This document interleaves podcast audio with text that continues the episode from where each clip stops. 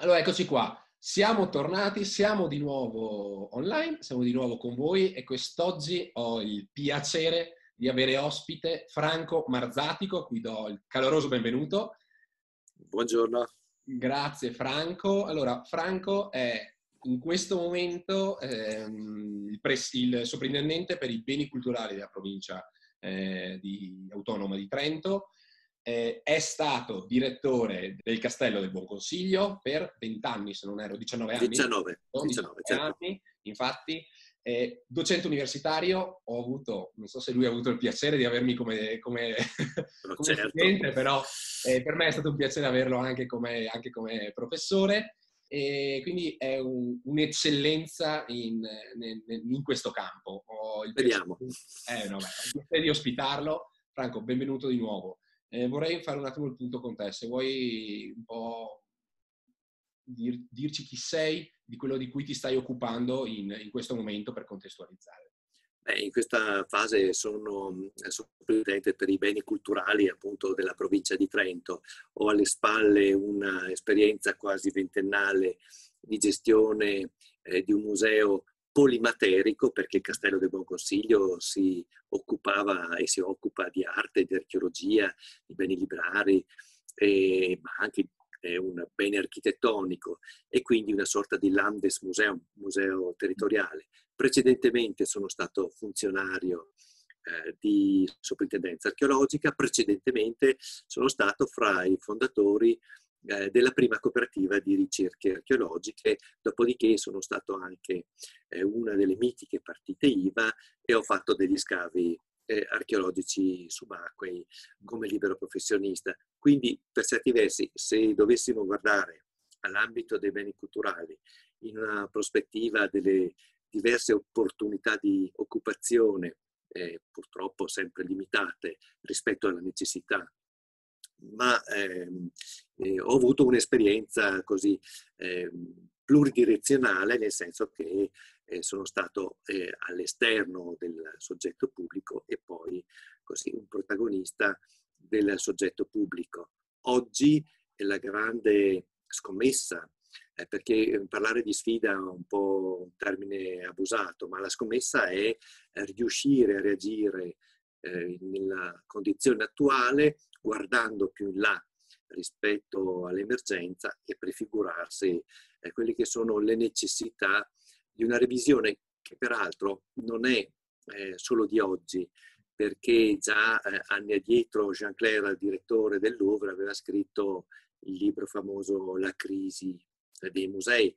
Sappiamo, c'è un altro testo molto interessante eh, intitolato L'idea di museo, che non è univoca, eh, è il luogo polveroso, ma anche il luogo in cui si mette in valore qualcosa che merita, merita di essere salvato dall'oblio.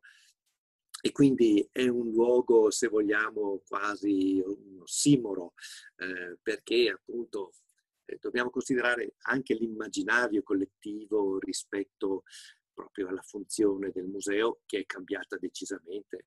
Basti pensare alla discussione in atto all'interno di ICOM rispetto alla definizione di museo. Quindi eh, la materia è davvero enorme, mh, a partire poi anche dal concetto della funzione della cultura nella nostra società. Eh, con molti protagonisti che, hanno, che hanno partecipato comunque in, questi, in queste interviste, eh, ho, ho, avuto modo di dialogare del, appunto del loro ruolo in quanto eh, all'interno del museo, direttori, curatori, professionisti eh, de- della comunicazione. Tu hai vissuto entrambi i mondi, entrambi i mondi, come hai detto, quindi sia dall'esterno del, del pubblico sia dall'interno. Quindi eh, hai, hai, avuto modo di gestire entrambe, entrambe le cose da, da quando ehm, hai, hai, cominciato questa, queste, queste tue esperienze. Mi, ci puoi magari entrare un po' più nello specifico, quindi perché molte volte si va a criticare, no? quello, quello, che vedo ovviamente è il, eh, il, il, fatto che chi è dall'esterno va a criticare l'interno, chi è dall'interno va a criticare l'esterno. Si arriverà secondo te a, a, a creare una sorta di, eh, di so, di un, un, progetto comune, so, quali sono, ecco, facciamo così, quali sono i, le più grandi problematiche che tu vedi in questo momento eh, nel, nella costruzione di, di, questo, di un museo in comune? Ecco, vediamola così. Sì, ma, eh, la domanda è veramente pertinente, mh, mm, eh, nel senso che tocca il tasto dolente del nostro non sistema. Okay. Perché finché noi non riusciremo ad abbattere quei diaframmi e quei muri che si sono costruiti per ragioni oggettive, ma anche per, se vogliamo, dei pregiudizi, fra chi si occupa, peraltro con lo stesso processo di formazione di archeologia, di cultura, di museo, e mi riferisco sia al mondo imprenditoriale privato, sia al mondo eh, universitario e della ricerca, sia a quello dei musei, sia a quello delle soprintendenze.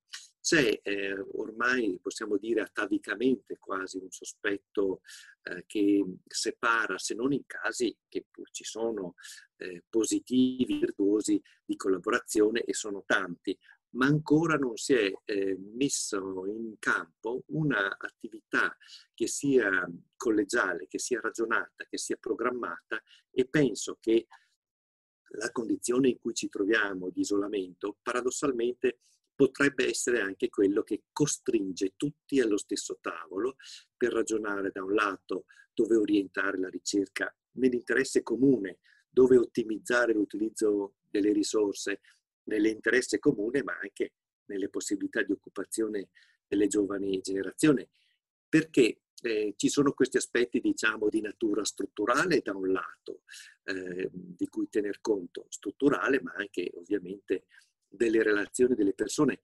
C'è eh, sorta di ricerca di una titolatura, di una investitura sull'archeologia c'est moi, cioè io sono più titolato di te, eh, ma la soprintendenza deve fare tutela, sono i vigili eh, urbani del fuoco, diciamo, le forze dell'ordine eh, in campo, non devono fare ricerca, men che meno valorizzazione, lo fa un altro settore che è quello dell'università o specificatamente il museo. È una parcellizzazione che eh, certamente eh, ha dei vantaggi nel momento in cui ci sono dei soggetti autonomi, penso ai grandi musei, che possono operare attingendo direttamente alle proprie risorse e naturalmente anche a quelle che sono le capacità di decisione eh, che possono essere assunte per la presenza di un consiglio di amministrazione, per esempio. E dall'altra parte sappiamo tutti le lentezze eh, che hanno avuto e hanno spesso le soprintendenze che eh, da un lato eh, si devono a ragioni strutturali, e cioè oggettivamente a mancanza di risorse, di personale, ma anche di personale specifico, mm. perché non mi risulta che nessuno all'interno delle soprintendenze, o salvo rari casi, abbia una formazione dedicata, per esempio, alla comunicazione, alla formazione e quindi, eh, per esempio, l'attività di educazione e patrimonio viene svolta molto spesso attraverso personale interno che matura la propria esperienza in questo campo con un processo però di formazione che è quello comune a tutti, che è quello universitario, dove noi facciamo tipologie, dove, facciamo, dove ci attrezziamo per riconoscere, studiare, pubblicare materiali e poi appunto si arriva eh, alla... non è una biforcazione perché appunto i percorsi, come ho già detto, sono almeno quattro, privato, museo, soprintendenza, università. E quindi, eh, insomma, eh, questa eh, realtà composita eh, ha dei dialoghi che sono, eh, possiamo dire, saremmo ingenerosi, occasionali, ma certamente insufficienti perché dei punti di confronto, di contatto, ma anche per eh, così adoperarsi per le strategie per ottimizzare appunto le risorse, ma anche per indirizzare la ricerca rispetto alle esigenze. Eh, purtroppo, insomma, siamo ancora eh, così molto legati a quelle idee un po' vetuste eh, dell'inedito che deve essere mio, dello scoop che deve essere mio, che solo io posso comprendere la situazione di scavo e il paradosso appunto mm. partiamo tutti dalla stessa fondazione. Ehm, hai tracciato secondo me un qualcosa di cui io ne ho parlato e molte volte mi trovo, mi trovo a discutere. Una delle anzi, una delle principali discussioni che ho avuto anche in ambito, in ambito universitario, un po' anche con, con molti sia miei colleghi, i miei compagni di corso, ma anche con qualche docente, è stato proprio quel studiare molte volte eh, cioè mettere quasi davanti 2000 anni di storia e non tanto alla gestione in sé del museo stesso e della sua promozione. Eh, quali potrebbero essere, adesso prima di arrivare un po' più nello specifico magari del coronavirus, ma quali secondo te potrebbero essere delle, eh, delle buone, mh, mm, non possiamo, come possiamo definirla, delle buone case history, tra virgolette, di, di rapporto, ecco, tra, cioè di equilibrio anzi, di vero e proprio. Perché hai detto, hai detto, hai detto giustamente, molte volte le persone che vanno poi a comunicare certe cose hanno un certo tipo di formazione universitaria eh, e si formano col, col, col tempo, tra virgolette. Eh, sul potrebbe... campo, certo. Sì, sul campo. E qual, qual, è un giusto equilibrio allora che si, dovrebbe, eh, che si dovrebbe raggiungere tenendo ben conto di questi quattro, eh, di questi quattro piedi che hai individuato? Beh, intanto direi che c'è una riflessione che è abbastanza eh, vivace nei termini della discussione, del dibattito che sta animando e fortunatamente è un tema eh, di attualità già prima del eh, coronavirus. Penso a eh, Imprese Cultura, Impresa Cultura, un, um, un volume di Federcultura in cui si interroga sulla divisione fra attività e beni culturali, fra tutela e valorizzazione e quindi questo eh, è eh, una questione spinosa che va eh, anche proprio a partire dagli aspetti teorici risolta. Mm. il secondo aspetto è appunto il fatto che nella comunicazione eh, noi usiamo dei meccanismi che eh, si riferiscono ovviamente all'esperienza pregressa, che è quella magari nel nostro articolo di non complicare il linguaggio, ma eh, attingere ad un linguaggio che è quello consolidato accademico, la letteratura, uh-huh. e, e, per cui il processo di semplificazione, che non vuol dire di banalizzazione, sì. al di là del fatto che, insomma, se noi pensiamo eh, così eh, al mondo anglosassone o ehm, nelle stesse espressioni, no? quando noi diciamo eh, una cosa divulgativa, il volgo è in genere ha una connotazione tradizionalmente eh, in, così con uno sguardo elitario come di qualcosa di eh, diminutivo, ma um, mentre gli inglesi usano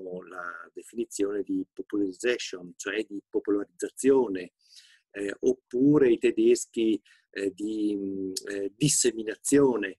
Quindi eh, forse il nostro retaggio ci vede così accademico, ci vede indirizzati esclusivamente non sul campo della gestione, che eh, è chiaro non prevede solo la capacità narrativa, lo storytelling di quello che abbiamo fatto, trovato il coinvolgimento del pubblico, ma anche poi eh, così il presupposto della buona gestione che comprende naturalmente l'utilizzo assennato delle risorse, che comprende la capacità di eh, indirizzare i propri sforzi laddove eh, il rapporto domanda-offerta eh, si incontrano, perché, ehm, viceversa ovviamente, perché eh, possiamo da un lato fare i puristi come alcuni ambiti pur legittimi eh, del mondo culturale che considerano la eh, già parola domanda offerta come fossimo in un mercato eh, impropria rispetto alla cultura, ma eh, si tratta di eh, saper utilizzare in termini positivi quelle che sono effettivamente delle domande, eh, non così piegando l'offerta a quelle che possono essere le eh, necessità che poi tali non sono, o comunque rispetto all'audience, perché sappiamo benissimo che se noi ci mettiamo a litigare e insultarci o eh, se lei si, tu ti spogli, eh, potremmo fare diventare immediatamente virali, parola odiosa già prima e oggi eh, intollerabile, ma insomma dire, il museo e la cultura è bene che facciano eh, riflessioni in profondità, però che siano accessibili. E il concetto di accessibilità, purtroppo Parma Città della Cultura non ha avuto la possibilità di lavorare in questa direzione che aveva giustamente identificato, ma sostanzialmente il concetto di accessibilità va eh, su più piani.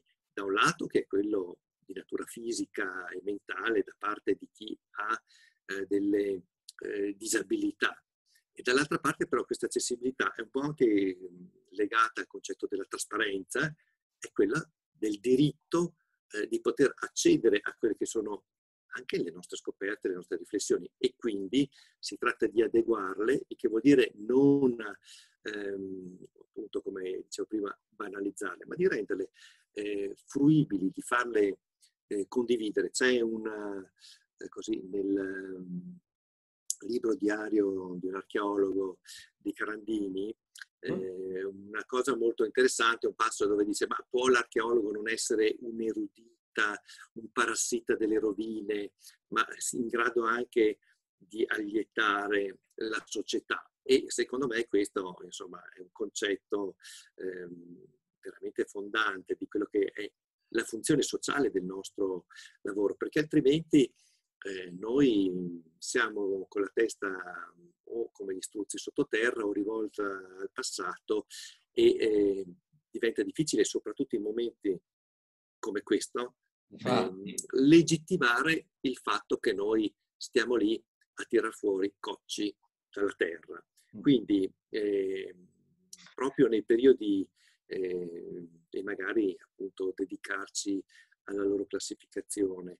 Quindi si tratta di riuscire a far comprendere eh, i valori in campo, perché è chiaro davanti um, a Venere di Milo o alla Primavera di Botticelli, eh, nessuno mette in discussione quelle che sono le qualità estetiche, il messaggio eh, culturale, ma lo sappiamo benissimo, rispetto ad altre eh, forme di produzione culturale, di ricerca, queste devono essere legittimate e ormai anche, visto in alcune esperienze dirette, in grandi progetti eh, o progetti insomma anche minori che riguardano la ricerca e la conservazione, la ricaduta, il coinvolgimento eh, del tessuto a partire da quello locale, eh, il tessuto insomma della collettività, della cittadinanza, del CIVES, eh, dei CIVES è ovviamente essenziale. In merito, in merito adesso hai contestualizzato secondo me benissimo il, anche quello che, stiamo, quello che stiamo vivendo, ok? Ehm, può essere stato un acceleratore questo impatto del coronavirus in merito alla divulgazione di certi contenuti e al fatto che alcune realtà si siano da un momento all'altro accese.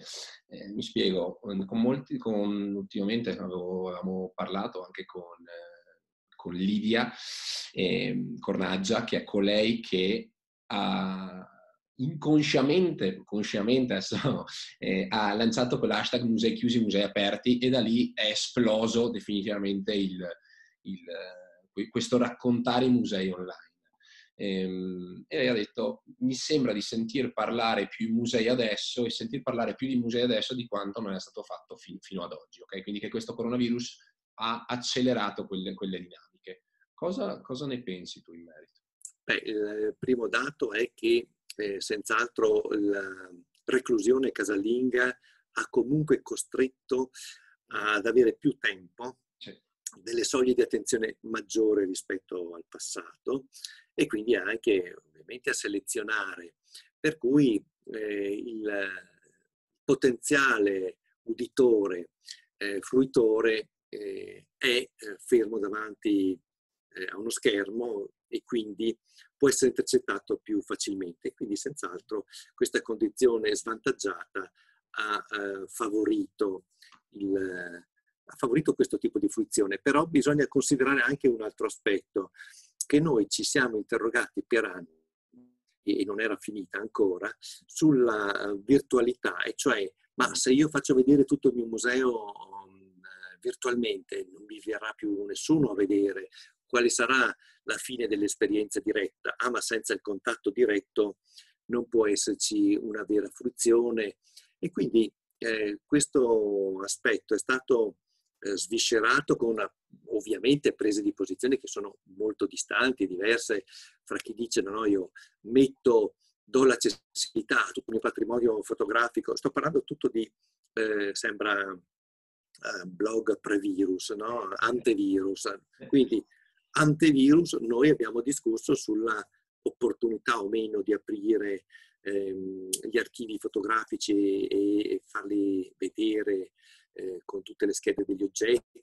Parliamo appunto poi della secretazione o meno delle schede dei materiali che sono nei magazzini. Quindi eh, c'era già un retroterra di riflessioni e bisogna dire questa condizione ha eh, forzato quel chiavistello e ha obbligato a confrontarsi con eh, una realtà virtuale che, ripeto, non è sempre stata accolta con entusiasmo, ma anche per ragioni poi banali, cioè io il mio cliente lo voglio in casa perché quello mi paga anche il biglietto e mi legittima con la sua presenza.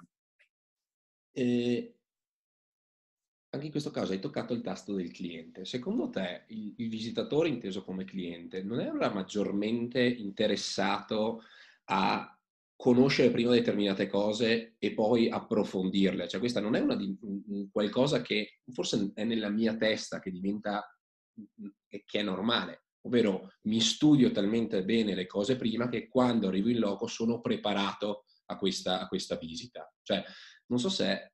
Eh, sì.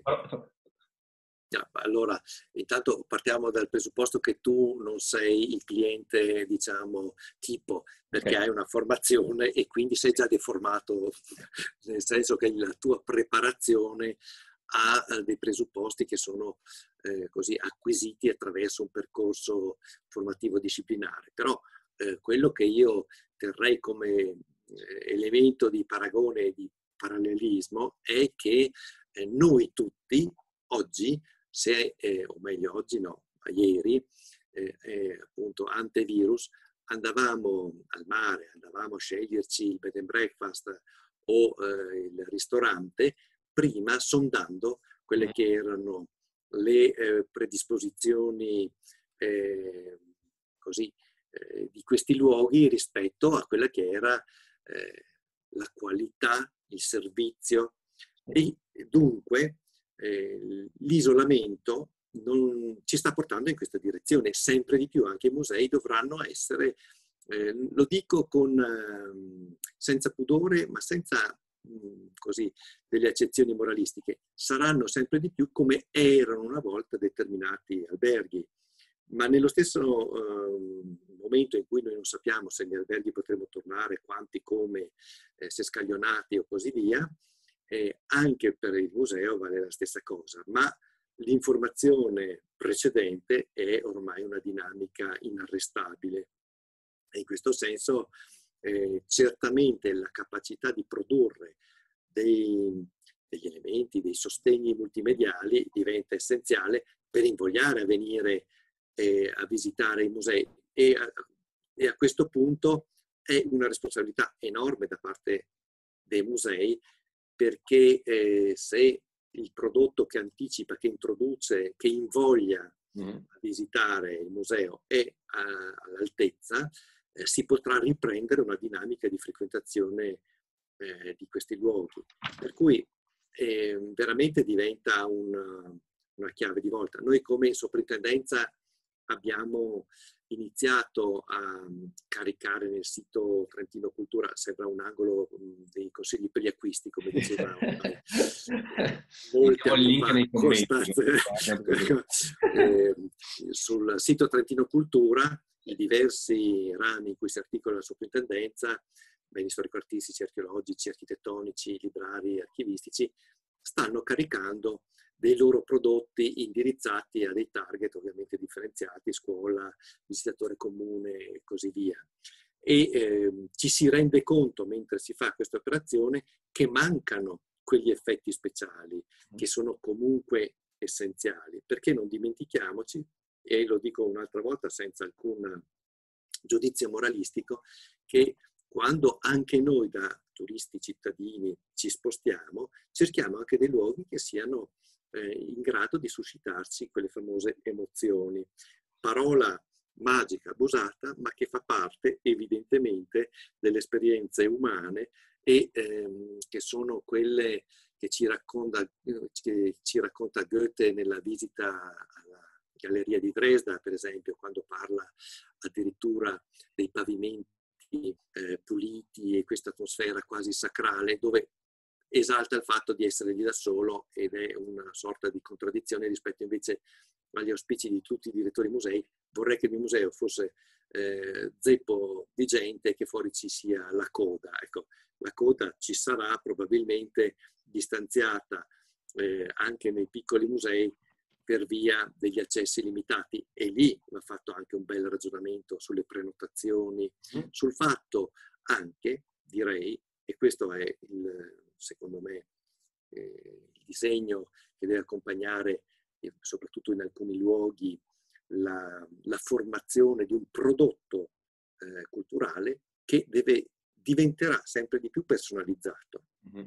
E questo permetterà forse di eh, adeguarci rispetto a, alle, esigenze, alle, esigenze, di eh, partecipazione e di esclusività che anche nel settore turistico eh, si sono registrate fino adesso. E allora la personalizzazione, il rapporto diretto, eh, nonostante la virtualità, sarà e resterà essenziale. E questo è un vantaggio eh, anche per le nuove generazioni.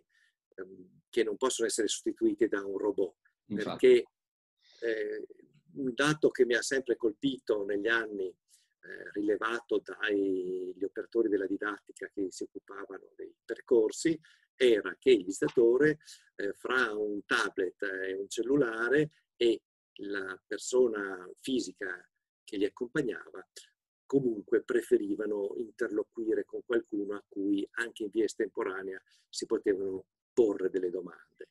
Quindi questo, cioè, sono riflessioni che fanno parte così di aspetti, se vogliamo, antropologici, sociologici, ma poi anche di, di, di, di buonsenso e di quotidianità nei luoghi della cultura.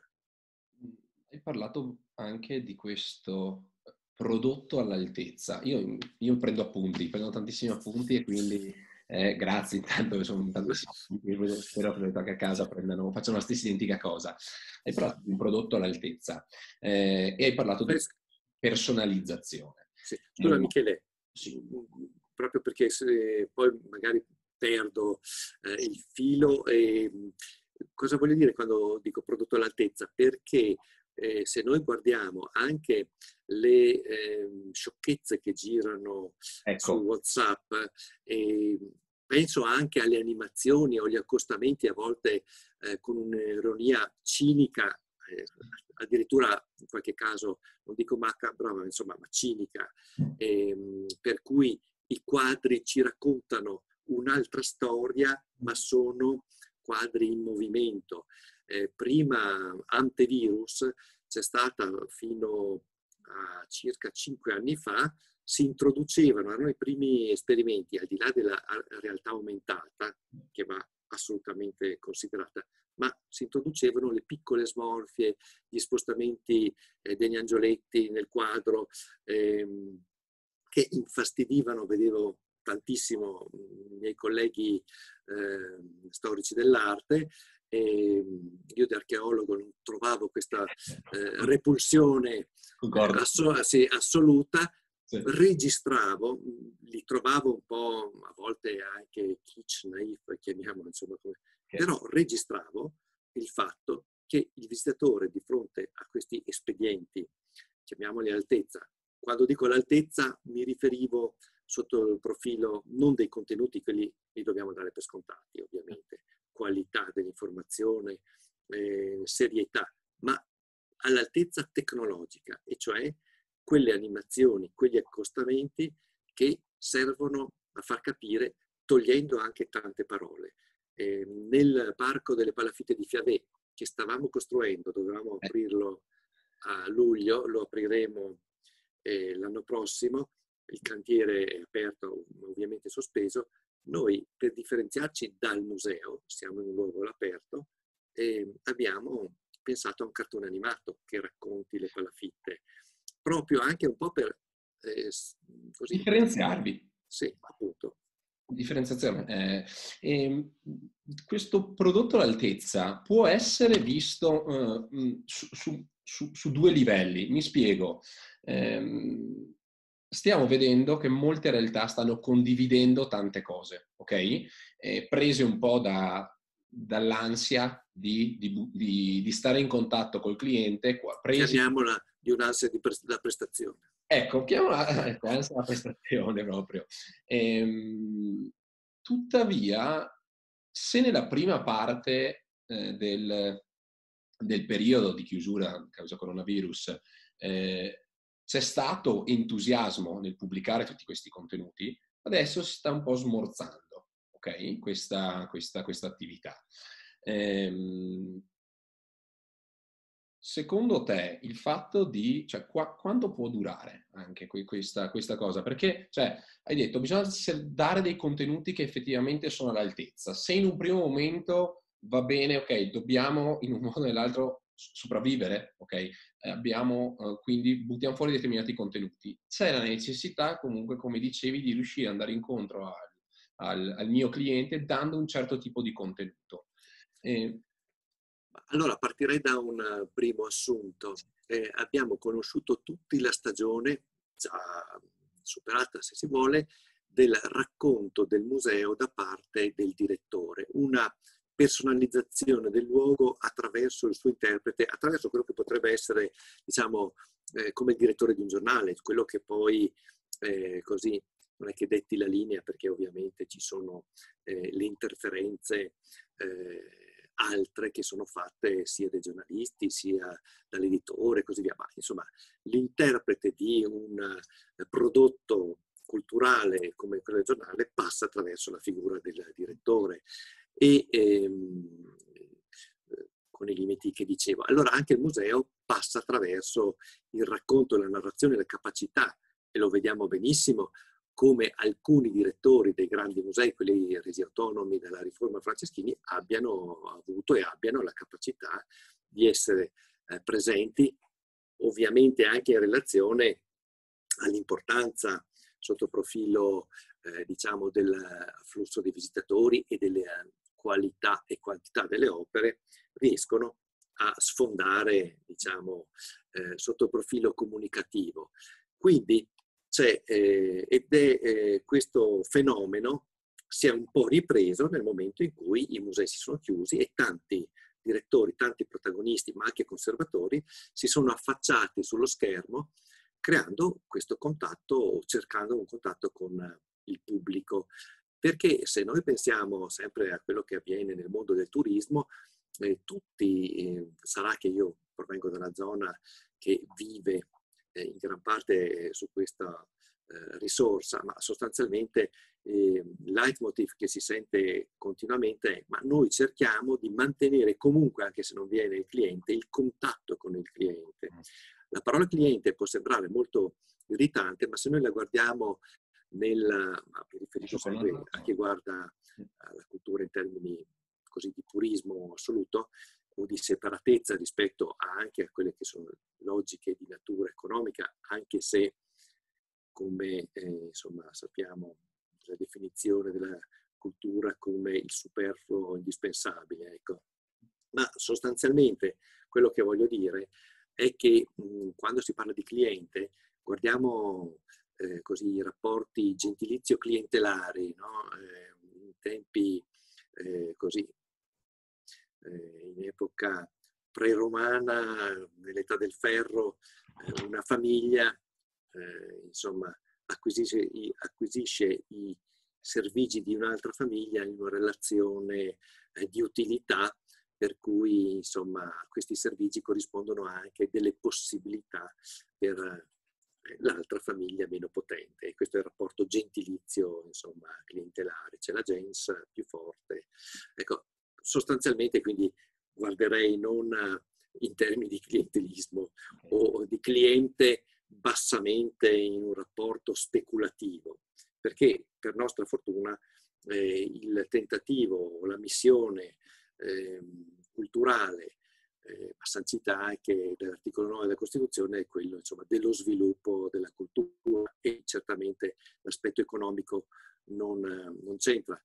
Eh, ma l'attenzione a mettere il visitatore al centro è diventato un altro elemento eh, che ci riporta a questo concetto eh, forse troppo spinto, troppo modernista del cliente, ma eh, bisogna anche fare attenzione a questa idea eh, che eh, il mio visitatore ha sempre ragione e ehm, è al centro. Eh, il visitatore è al centro del mio interesse nel momento in cui io vado a, così, a mm, sviluppare quella che è la mia mission culturale eh, e anche naturalmente con la capacità di far tornare i conti.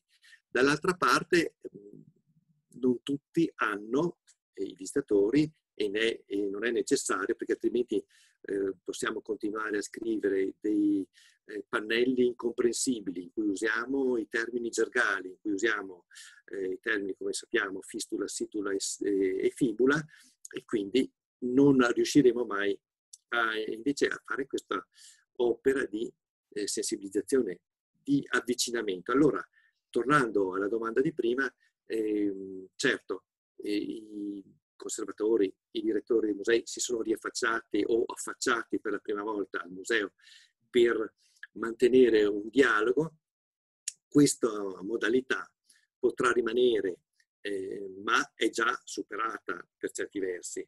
Eh, va bene per fare un invito, per ehm, così eh, anche gli auguri, eh, no, a cadenza, nelle ricorrenze che possono essere collegate alle celebrazioni di un'apertura di un museo, di una figura, eh, di una mostra virtuale. Su internet si possono scaricare dei prodotti che prevedono la costruzione di percorsi virtuali. Ma quando dico l'altezza, ripeto, il contenuto culturale non lo metto neanche in discussione, deve essere altissimo.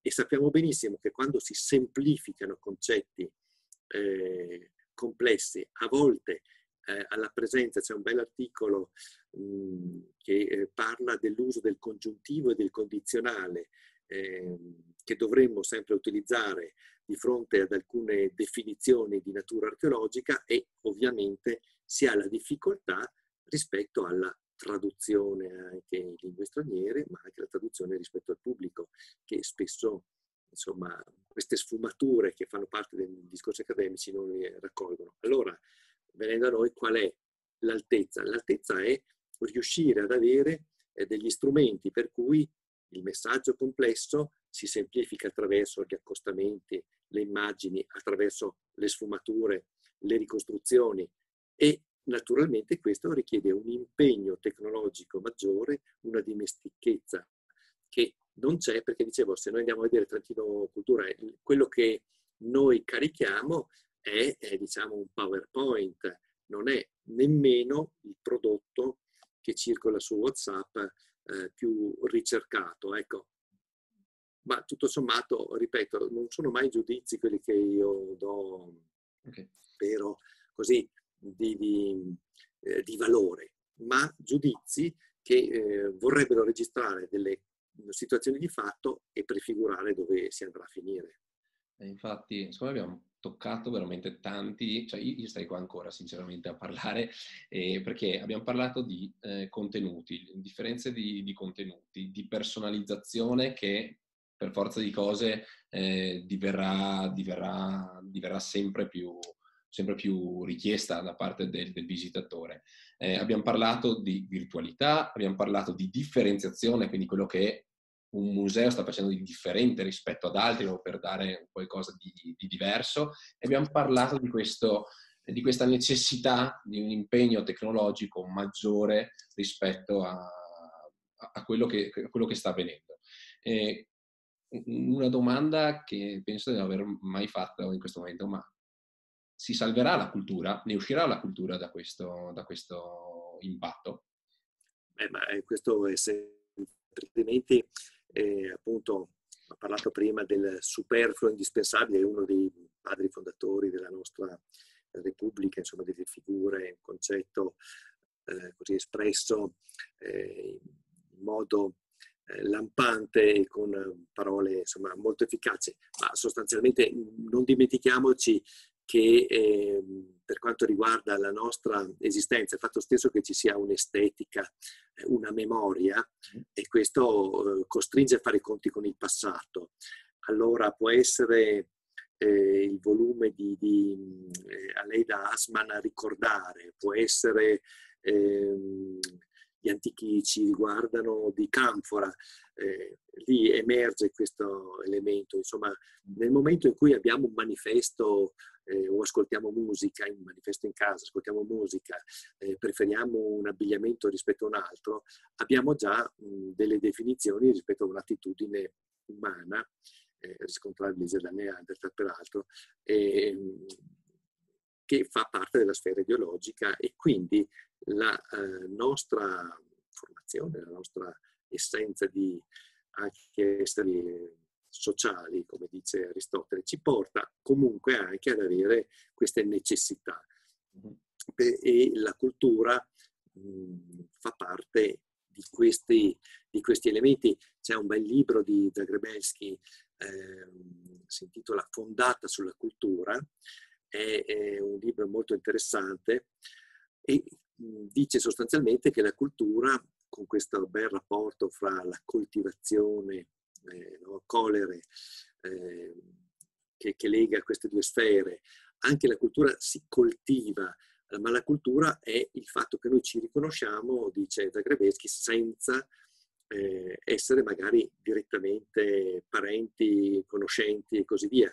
Cioè la cultura è il riconoscersi rispetto ad alcuni meccanismi di convivenza, ma anche ad alcuni valori che sono espressi eh, dalla cultura. È chiaro che, e qui è molto interessante, c'è Canfor che ne parla, non andiamo a cercare i valori eh, nel mondo antico, che tra l'altro era anche molto spesso selvaggio, e quindi ci medesimiamo come ha fatto eh, il fascismo nell'impero romano, ehm, piuttosto che a Sparta come il nazismo. E, o i Celti eh, per forzare e cristallizzare la storia, scegliendo l'antenato più giusto, questo l'hanno fatto anche i francesi con, eh, fatto i francesi con il, eh, gli scavi di Bilbrax, prima condotti da Napoleone III e poi da eh, invece Mitterrand, secondo l'idea della grandezza francese. Quindi, eh, tralasciando queste forme di strumentalizzazione, di medesimazione, ma il dominio del passato, eh, da un lato, per chi vabbè, coltiva questa materia, è un piacere, dall'altra parte è una fonte inesauribile, come ci dice Canfora, di casi di un già vissuto e, e anche di un già eh, non risolto. Quindi questo aspetto secondo me è da tenere presente. Dopodiché l'aspetto confortante è che non tramonterà mai l'interesse per la cultura, perché se noi guardiamo le trasmissioni di Alberto Angela o quello che scrive Massimo Manfredi o eh, Filippo Daverio o altre personalità che eh, si occupano di cultura, ci accorgiamo che appunto la domanda è fortissima, è il modo in cui noi eh, siamo in grado di rispondere a questa curiosità, ma che non è solo curiosità, è necessità. Ok, allora io con questo, con questo auspicio e quindi con, con, questo entusiasmo, grazie di, di, questo, di, questa, di questa intervista, di questa chiacchierata, eh, vi do appuntamento alla prossima puntata. Ho anche nel tuo caso ho preso appunti, penso, per un esercito, quindi devo rielaborarli anch'io nella mia testa. Franco, ti ringrazio veramente tanto. Oh, grazie a voi. E spero di venirti a trovare il prima, prima possibile. Non virtualmente. Non virtualmente. No. no grazie, grazie mille, un abbraccio e grazie. Grazie a te.